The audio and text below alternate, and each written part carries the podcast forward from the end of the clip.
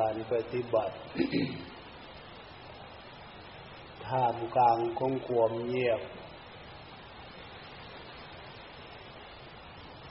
เป็นสถานที่ที่พวกเราจะต้องฝึกจิตใจของพวกเรา ความเงียบให้เป็นความเงียบสงบเย็นอกเย็นใจ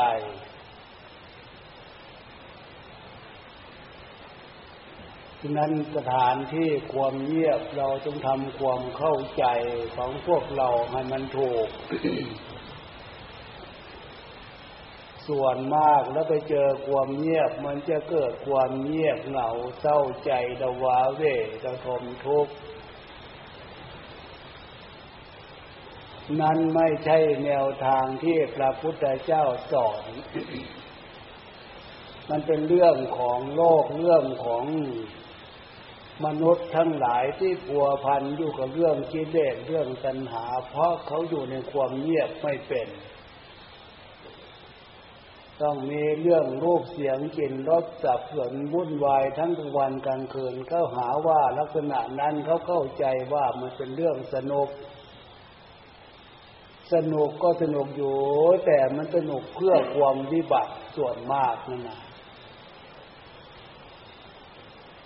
ฉะนั้นความเป็นสมบัติสุขจริง ๆ แล้วพระพุทธเจ้าสอนเรื่องความเงียบให้เป็นความเงียบสงบเย็นอกเย็นใจ ฉะนั้นท่ามกลางของความเงียบที่พวกเราอาศัยอยู่ เพื่อฝึกเพื่อศึกษาเพื่อฝึกเพื่อปฏิบัติ เมื่อเข้าใจและต้องทำใจของเราให้มันเป็น โดยเฉพาะดูความสำนึกความรู้สึกทางจิตใจของพวกเราในขณะนี้ หรือทุกขณะจิตนั่นแหละ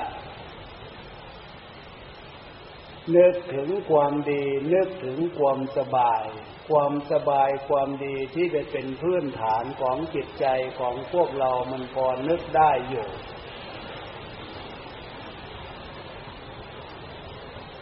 ฉะนั้นความสำนึกด้านจิตใจของพวกเราอยู่ในขณะนี้ท่ามกลางของความสงบ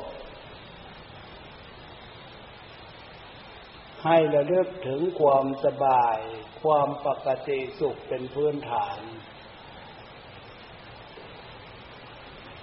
ให้เราเอาตรงนี้เป็นวิหารธรรมเครื่องอยู่ของจิตใจและเป็นหลักจิตหลักใจ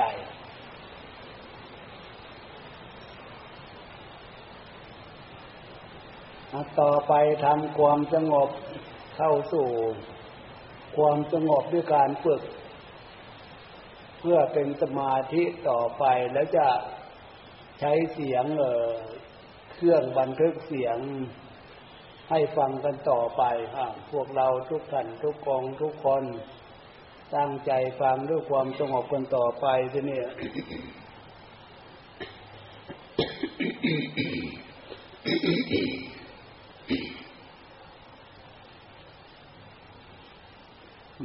พูดถึงว่าการฟัง ฟังกลัวจะเข้าใจลักษณะความเป็นศีลเป็นธรรม ที่พระพุทธเจ้าว่าศีลธรรมถ้าฟังเข้าใจถ้าฝึกถ้าปฏิบัติให้เกิดขึ้นมีขึ้นกับจิตใจศีลธรรมจึงเป็นวิหารธรรมเครื่องอยู่ เป็นวิหารธรรม เครื่องอาศัยของจิตใจทำไมพระพุทธเจ้าจึงสอนลักษณะของศีลธรรมความดีของศีลธรรมให้เป็นวิหารธรรมเครื่องอยู่เพราะใจของพวกเรานั่นนะมันอยู่กับท่ามกลางในท่ามกลางของสิ่งแวดล้อมที่ พวกเราไม่ต้องการ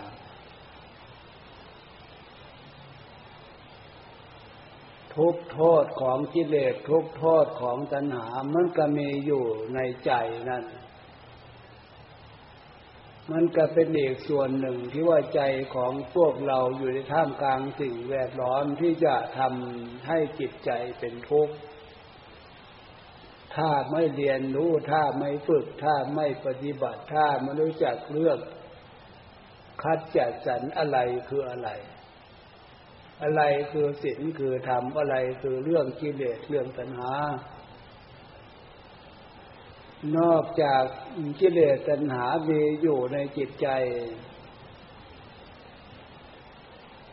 อันนั้นก็คือ รูปร่างกายที่พวกเราไปให้ความหมายเป็นร่างกายเป็นตัวเป็นตนของเรา จริงๆแล้ว เรานั่งสมาธินานๆอย่างอย่างนี้นะอะไรมันเกิดขึ้นกับร่างกายของเรา เห็นได้ชัดก็คือ ความเจ็บความปวด ทุกขเวทนา ฉะนั้นคำว่าร่างกายของเรา ร่างกายของเราควรจะมาแยกแยะ อันไหนเป็นส่วนของเราสิ่งที่จะมาแยกแยะต้องนึกถึงคำสอนของพระพุทธเจ้า ว่าอะไรคืออะไรกันแน่ที่ว่าเป็นตัวของเรา หลักคำสอนของพระพุทธเจ้าพระองค์สอนว่า รูปร่างกายของพวกเราจะนั่งอยู่ที่นี่เป็นรูปร่างกายของบุคคลคนเราเนี่ย นั่งอยู่ที่นี่หรือไม่ได้นั่งอยู่ที่นี่รูปร่างกายที่มีชีวิตจิตใจมีวิญญาณของผู้ดีหรือรูป ที่ไม่มีชีวิตจิตใจของในส่วนที่เป็นรูปเป็นร่างนั้น มีอยู่ในโลกเนี่ย ทั้งหลายทั้งปวงบทนั้นน่ะ มันอยู่ในฐานะความเป็นอนิจจังทุกขังอนัตตาอนิจจังคือความไม่เที่ยง ลักษณะที่ไม่เที่ยงอย่างความเป็นทุกข์อยู่ในขณะนี้เปลี่ยนนี้บทอ้าวความเป็นทุกข์เลยมันก็หายไปละ หายไปเพื่อรอการเกิดไม่ใช่มันหายไปเลยนะหายไป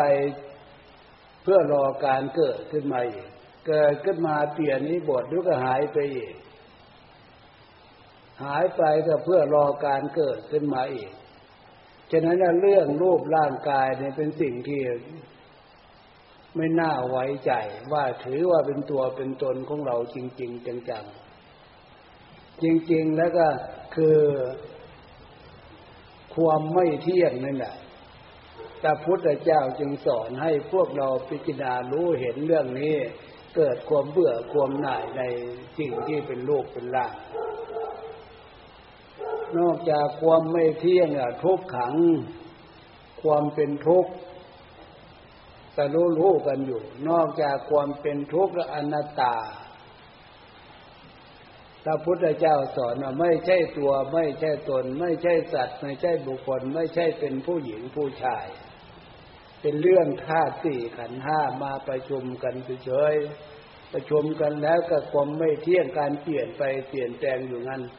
ทุกขังอนิจจังอนัตตาอยู่นี่คืออะไรเนี่ยคือตัวของพวกเรา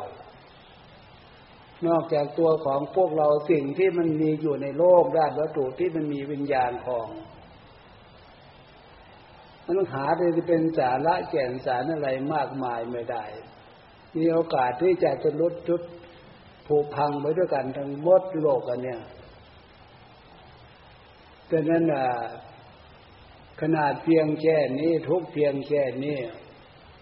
มันก็ลำบากขนาดนี้ ถ้าใจไม่ได้ฝึกจะขนาดไหนทีนี้อันนี้ตั้งหากนะที่พระพุทธเจ้าสอนด้วยความเมตตาด้วยความสงสารบรรดา มวลหมู่มนุษย์สัตว์ทั้งหลายรวมพวกเราก็ด้วย ผ่านเข้าใจการฟังการฝึกความหมายคือ เรียนรู้แล้วมาสร้างกำลังใจ ให้อยู่ในลักษณะกำลังของศีลกำลังของสมาธิกำลังของสติปัญญาดังนั้นการฟังการสร้างการฝึกการฝึกก็คือการสร้างนั่นแหละการสร้างคือการฝึกการปฏิบัติคือการฝึกนั่นแหละให้เข้าใจความหมายหน้าที่ของพวกเรา วันนี้เห็นว่าพอสมควรเจเวลาเลิกเปลี่ยนในบทของใครของเราเอาจะเนี่ย